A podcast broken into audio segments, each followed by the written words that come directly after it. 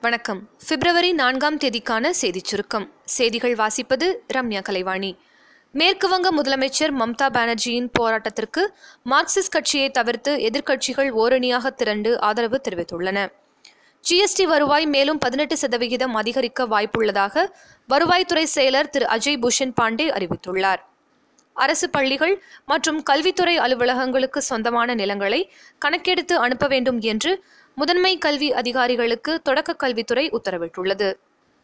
சாலை பாதுகாப்பு பணிகளை ஊக்குவிக்கும் வகையில் விபத்துகளையும் உயிரிழப்புகளையும் குறைக்க சிறப்பாக நடவடிக்கை எடுக்கும் முதல் மூன்று மாவட்டங்களுக்கும் ஒரு சிறந்த காவல்துறை ஆணையருக்கும் இந்த ஆண்டில் இருந்து முதல்வர் விருது வழங்கப்படும் என்று தமிழக முதல்வர் திரு. எடப்பாடி பழனிசாமி அறிவித்துள்ளார். சாரதா சிட்ஃபண்ட் விவகாரம் பூதாகரமாக உருவெடுத்த நிலையில் சிபிஐ அமைப்பின் புதிய இயக்குநராக ரிஷிகுமார் சுக்லா பதவியேற்றுக் கொண்டார்.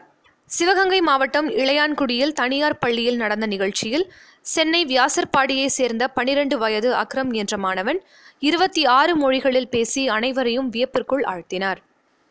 இந்திய விண்வெளி ஆய்வு நிறுவனமான இஸ்ரோ நாளை மறுதினம் மீண்டும் ஒரு புதிய செயற்கைக்கோளை விண்ணில் ஏவுகிறது.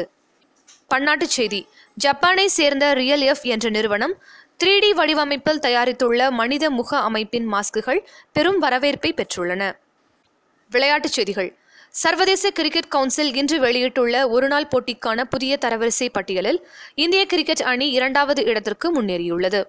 ஆஸ்திரேலிய வீரர்களின் அபாரமான பந்துவீச்சால் இலங்கை அணி முன்னூற்றி அறுபத்தி ஆறு ரன்கள் வித்தியாசத்தில் தோல்வியை சந்தித்தது.